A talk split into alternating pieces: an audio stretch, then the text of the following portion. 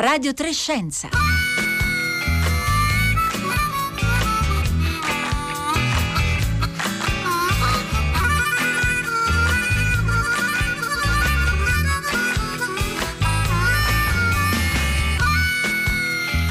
11.31 minuti, un buongiorno a tutti da Elisabetta Tola, ben ritrovati a Radio Trescenza, un saluto anche a tutte le ascoltatrici, gli ascoltatori che ci seguono in streaming o in podcast e quindi scaricano le nostre puntate dalla app raiplayradio.it. Oggi è martedì 26 gennaio e noi vi proponiamo un viaggio assieme a noi, uno di quei viaggi non solo quelli che ci sono diciamo preclusi in questo periodo, ma uno di quei viaggi veramente difficili, cioè andremo insieme in Antartide.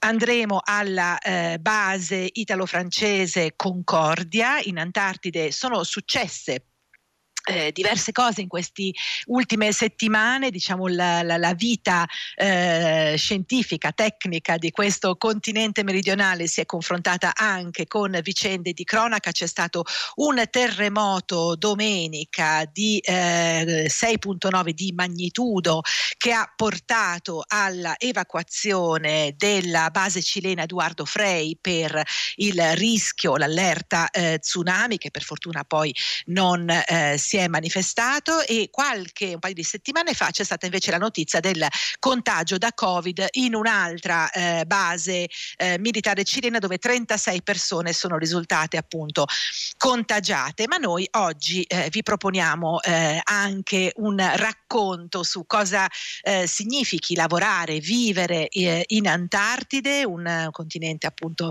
molto particolare, popolato soprattutto, anzi solo da basi eh, di ricerca scientifica e allora ci piacerebbe anche chiedere a voi se avete mai sognato di andarci e eh, soprattutto cos'è che eventualmente eh, vi eh, sembra più difficile da sopportare in un viaggio, in una permanenza in questi territori? Qual è la condizione, visto che di condizioni estreme senz'altro eh, parliamo, che più vi spaventa o, o, o, vi attira? E ce lo potete raccontare al 335 5634 296 sia come sms che come whatsapp oppure sui nostri profili social su Twitter e Facebook dove siamo presenti come Radio 3 Scienza con il 3 in cifra.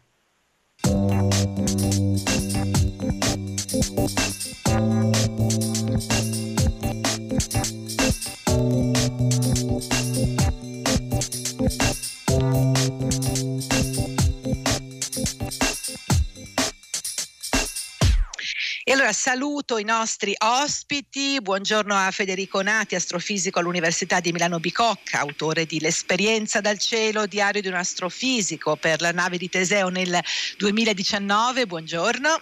Buongiorno.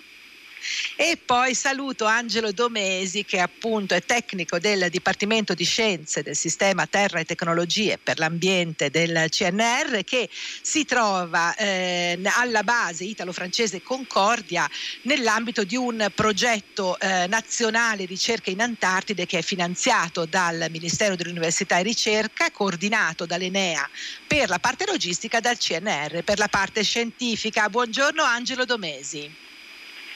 Buongiorno, buongiorno a tutti gli ascoltatori. Allora, forse per lei dovremmo dire quasi buonasera, eh, ci sono circa sette ore di distanza, è così? Sì, infatti qui sono le 18.35. Abbiamo da poco terminato le nostre attività lavorative, quindi siamo nella pausa. Allora ci, ci, piace ricordare, intanto ringraziamo Angelo Domesi per essere in collegamento da noi, un collegamento che vi ricordiamo è oggi particolarmente ardito perché in questo periodo in cui anche noi di Radio 3 siamo eh, collegati da casa, utilizziamo eh, tutte le tecnologie disponibili per superare il distanziamento fisico a cui siamo eh, così costretti nel, nell'obiettivo collettivo di, di gestire la, la pandemia Covid, cerchiamo invece di eh, tenerci uniti. Con Angelo Domesi addirittura stiamo utilizzando un collegamento VoIP con, quindi via rete con la base Antartica Concordia tramite un numero eh, fisso romano. Quindi Angelo Domesi, insomma oggi facciamo proprio eh, un, un, un lavoro tecnico particolare. Ci può raccontare lei esattamente da dove ci sta parlando? Di sicuro non sta passeggiando sui ghiacci con il telefonino all'orecchio, giusto? No, assolutamente, infatti mi trovo dentro una cabina, una cabina telefonica che è quella che noi utilizziamo per parlare insomma, con le nostre famiglie.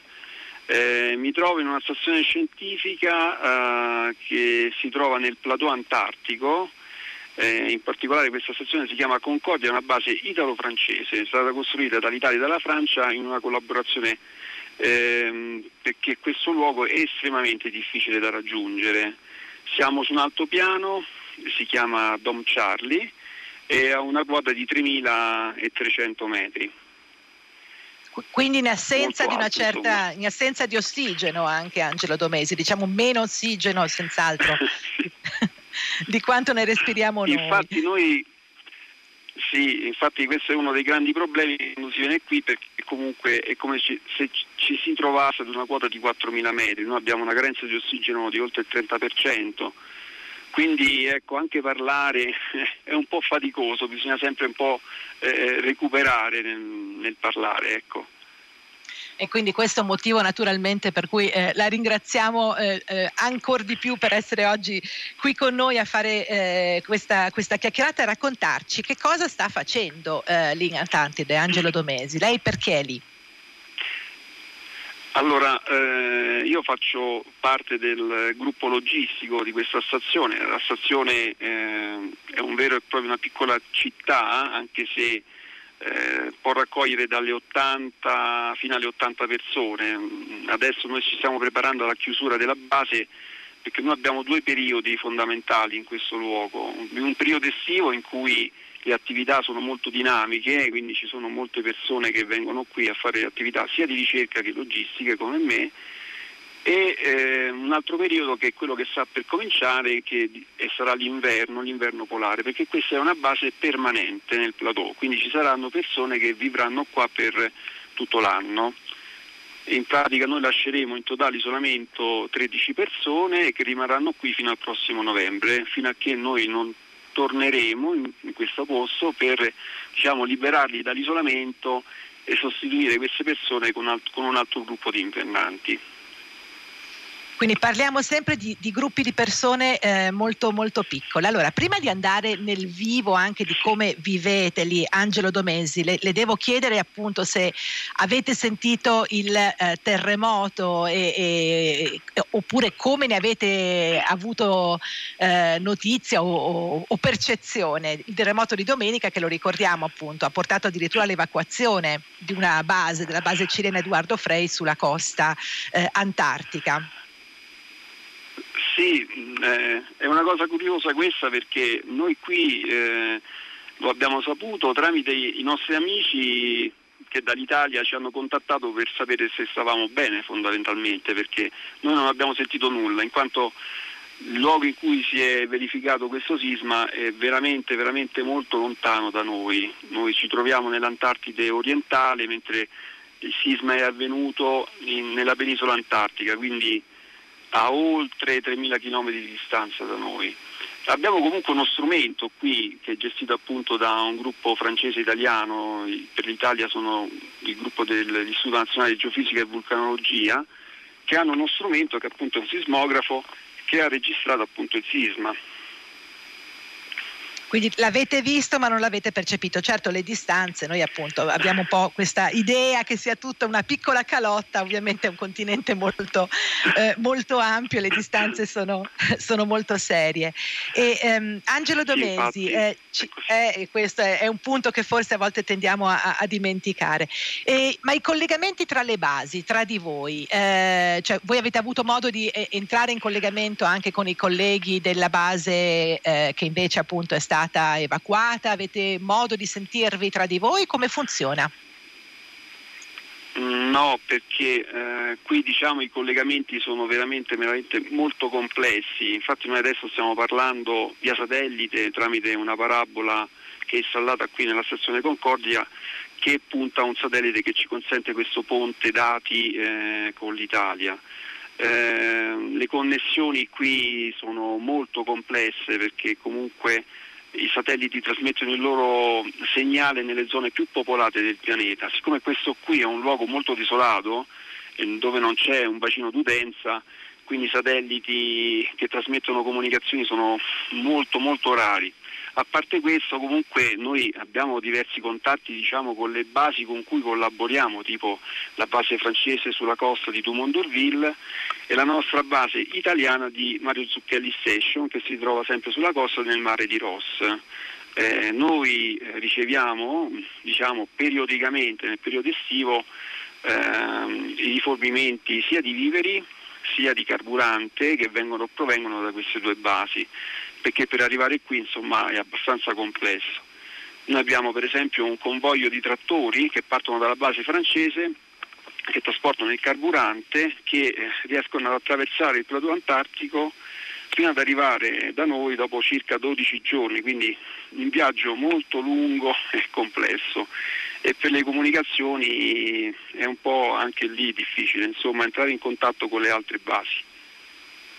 Allora io ricordo ancora agli ascoltatori e ascoltatrici il numero a cui scriverci, il 335 5634 296, ci incuriosisce anche sapere che cosa vi viene in mente quando pensate appunto ai viaggi in Antartide, se c'è qualcosa che vi attira o invece che magari vi eh, spaventa. E eh, chiederei a Federico Nati che in Antartide è stato due volte, ha raccontato anche eh, il suo primo viaggio appunto in questo libro, l'esperienza dal cielo di cui abbiamo parlato qui a Radio Trescenza nel 2019 19 vi rimettiamo anche il link a quella puntata sul nostro sito se volete riascoltare eh, il racconto di quel libro. Federico Nati, arrivare in Antartide, ci dice Angelo Domesi, non è affatto facile ed è proprio anche la prima parte del suo libro che eh, racconta questo viaggio. È un, quasi un percorso di avvicinamento abbastanza complicato. Sì, esatto. Io sono stato in un'altra base, in realtà nella base americana di McMurdo, che si trova sulla costa, è un posto estremamente diverso e, mh, mm, rispetto a quello in cui si trova eh, il mio collega in questo momento, eh, al quale innanzitutto faccio in bocca al lupo per, per la missione, per, per, tutte le sue attività e, e, aggiungo anche che lui si trova in un posto mh, più estremo rispetto a quello in cui sono stato io da un punto di vista della sopravvivenza. Eh, sono luoghi estremamente diversi perché il continente antartico è enorme è più grande dell'Europa per capirci, è più grande dell'Oceania ed è un continente che ha le sue grosse differenze. Sulla costa eh, dove c'è la base di McMurdo, eh, che è sostanzialmente su un'isola, l'isola di Ross, eh, dovete immaginare un posto che è eh, contornato da, dai ghiacci che naturalmente arrivano dal continente eh, montagne molto alte, in particolare c'è un vulcano, il Monte Erebus che è alto 3800 metri, 3200 metri scusate, eh, ed è un vulcano attivo e, e, c'è il mare che arriva, diciamo, anche quello più o meno ghiacciato, diciamo, normalmente ghiacciato in qualche caso si, si riesce a rompere con una nave rompighiaccio e a consentire l'attracco di alcune navi che portano dei rifornimenti. Questa base, trovandosi sulla costa sostanzialmente, consente anche di viaggiare su queste immense piattaforme ghiacciate che si estendono sull'oceano australe. E io sono stato proprio a lavorare sopra a queste piattaforme eh, che si estendono sopra, sopra il mare, per, sono piattaforme di ghiaccio molto molto spesse, sulle quali è possibile innanzitutto atterrare con degli aerei, ma anche costruire installazioni scientifiche, addirittura dei piccoli edifici su cui fare delle attività. Io sono un astrofisico, sono andato lì a fare un, esper- un esperimento di astrofisica che consisteva nel costruire un telescopio e farlo volare in realtà sopra il continente antartico, farlo immettere nel vortice di venti che circondano il polo sud, sono dei vortici polari che sono anche questi stagionali che consentono di avere delle traiettorie di queste enormi mongolfiere più o meno prevedibili e più o meno circolari per cui farle far ritornare in circa due settimane eh, questo enorme pallone con un telescopio appeso sotto eh, vicino al punto di partenza. In questo modo si riesce ad andare quasi nello spazio, si raggiungono delle altezze di circa 40 km che corrispondono alla stratosfera. Sopra alla stratosfera di fatto guardando verso il, verso il cielo, verso lo spazio, eh, appunto il cielo appare quasi come se fossimo veramente nello spazio in orbita e quindi si può evitare il disturbo atmosferico che per un telescopio che vuole raccogliere la luce che arriva dal cosmo è appunto un limite, è un fattore limitante per le misure che si vogliono ottenere. Questo ci dice come l'Antartide sia un luogo diciamo, dove si può fare ricerca guardando al cielo e guardando ovviamente invece nelle profondità eh, della Terra eh, cui, di cui parleremo tra un attimo. Eh, stanno arrivando già una serie di messaggi al 335 5634 296. Gabriella ci dice ci sono stata due volte con spedizione scientifica, non tanto stile dal punto di vista fisico, ma insomma un'esperienza potente per l'esperienza umana e eh, scientifica. Cosa mi è mancato di più nel soggiorno? Il colore verde. Eh, Francesco ci dice dopo aver conosciuto Shackleton, certo che sarebbe un sogno andarci, ma sarebbe una spesa insostenibile, magari a fare foto con la mia Fuji se reggesse a quelle temperature. E poi c'è eh, Luca da Torino che ci chiede qual è la temperatura adesso in Antartide, come sarà in inverno, adesso lo chiediamo subito ad Angelo Domesi e così come eh, Mariella ci chiede qual è l'emergenza ambientale più strana o bizzarra dell'Antartide. Allora, Angelo Domesi, intanto, ah ecco, ci è arrivato anche un altro messaggio in questo momento che ci chiede, ci dice adesso Concordia è sera, ma qual è il fuso orario di Concordia e perché? Angelo Domesi, intanto ci dica eh, quanto freddo fa in questo momento, e stiamo parlando di estate antartica. Che temperature si possono sì. sperimentare? Prego, prego. In questo momento abbiamo una temperatura che sta intorno ai meno 33 gradi. Eh, quella reale, perché poi quella percepita dovuta al vento, abbiamo un leggero vento di circa 5 nodi che porta questa temperatura intorno ai meno 42.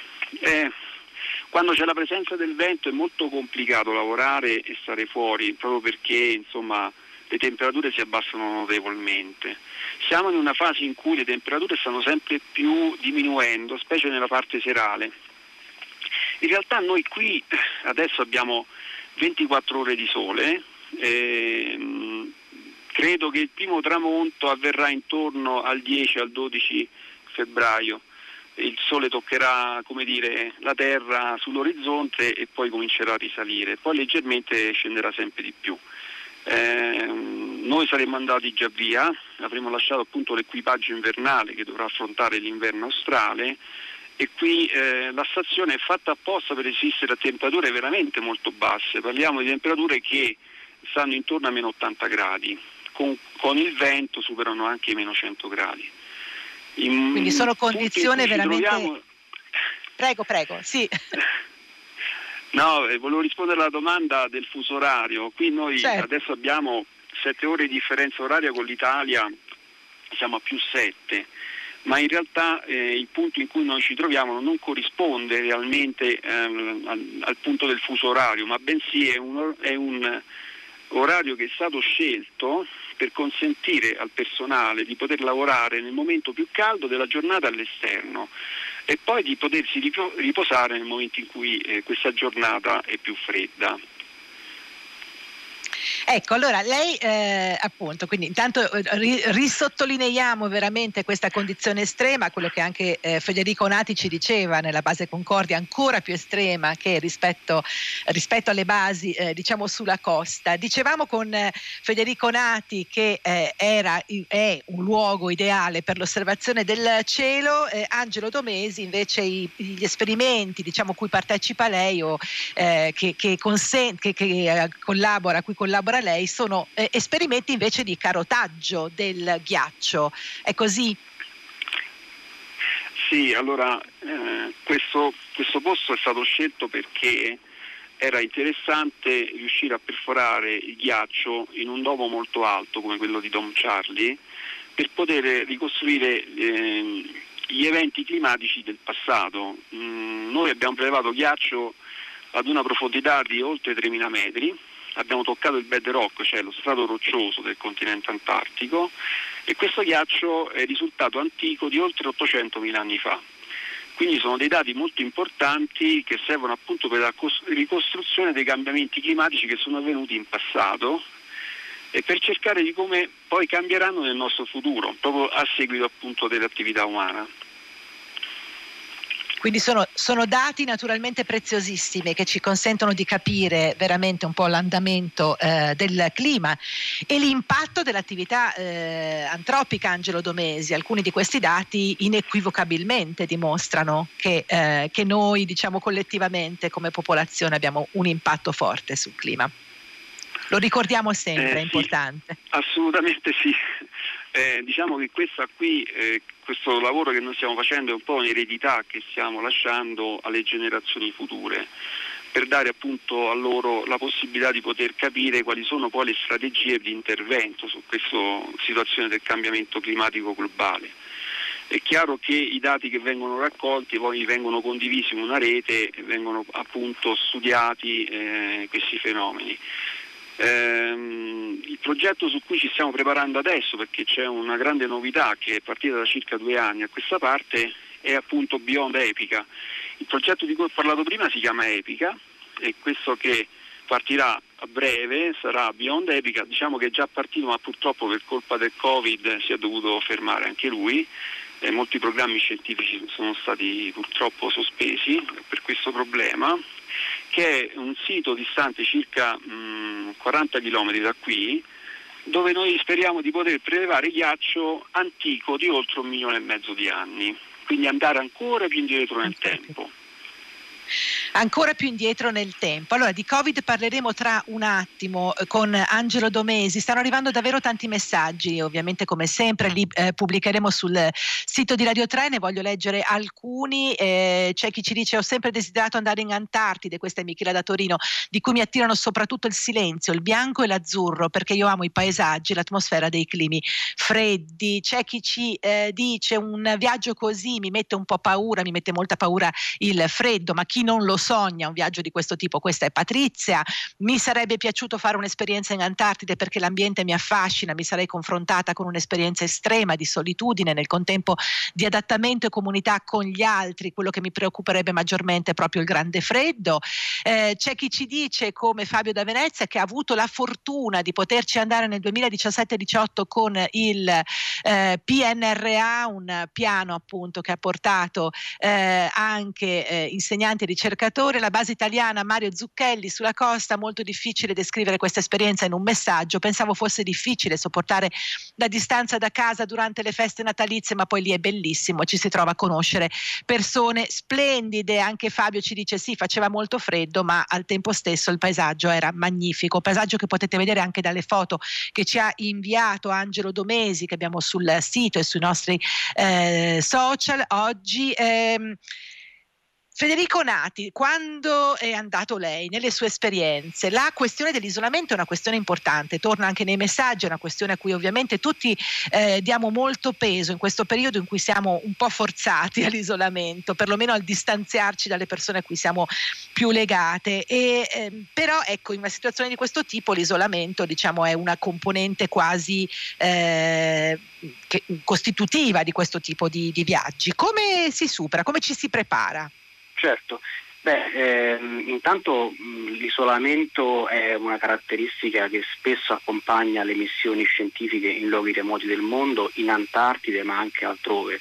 Faccio l'esempio del deserto di Atacama, dove, che è un'altra delle, diciamo, delle, località che ho raccontato nel, nell'esperienza del cielo, che è un posto certo. che si trova a 5200 metri e bisogna lavorare in due o tre persone per molti mesi appunto anche lì molto isolati, eh, per certi versi anche più isolato dell'Antartide da un punto di vista proprio del contatto umano, meno isolato perché l'Antartide è veramente un continente irraggiungibile, abbiamo visto anche le problematiche di, semplicemente di connessione internet che ci possono essere.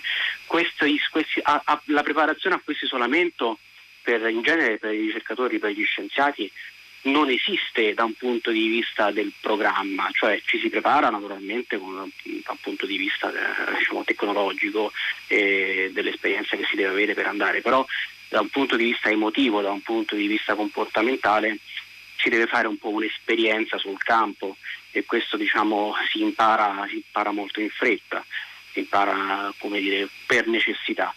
Ehm, quindi effettivamente quando poi è arrivata la pandemia io mi sono ritrovato un po' a sensazione a ricordare certi momenti in cui improvvisamente ci si trova a non poter contattare, a non poter vedere, a non poter stare insomma, insieme a molte altre persone, eh, però naturalmente nel caso del, di una missione scientifica non c'è tutta la drammaticità, tutta la tragedia certo. che, che, circonda insomma, invece una, una pandemia.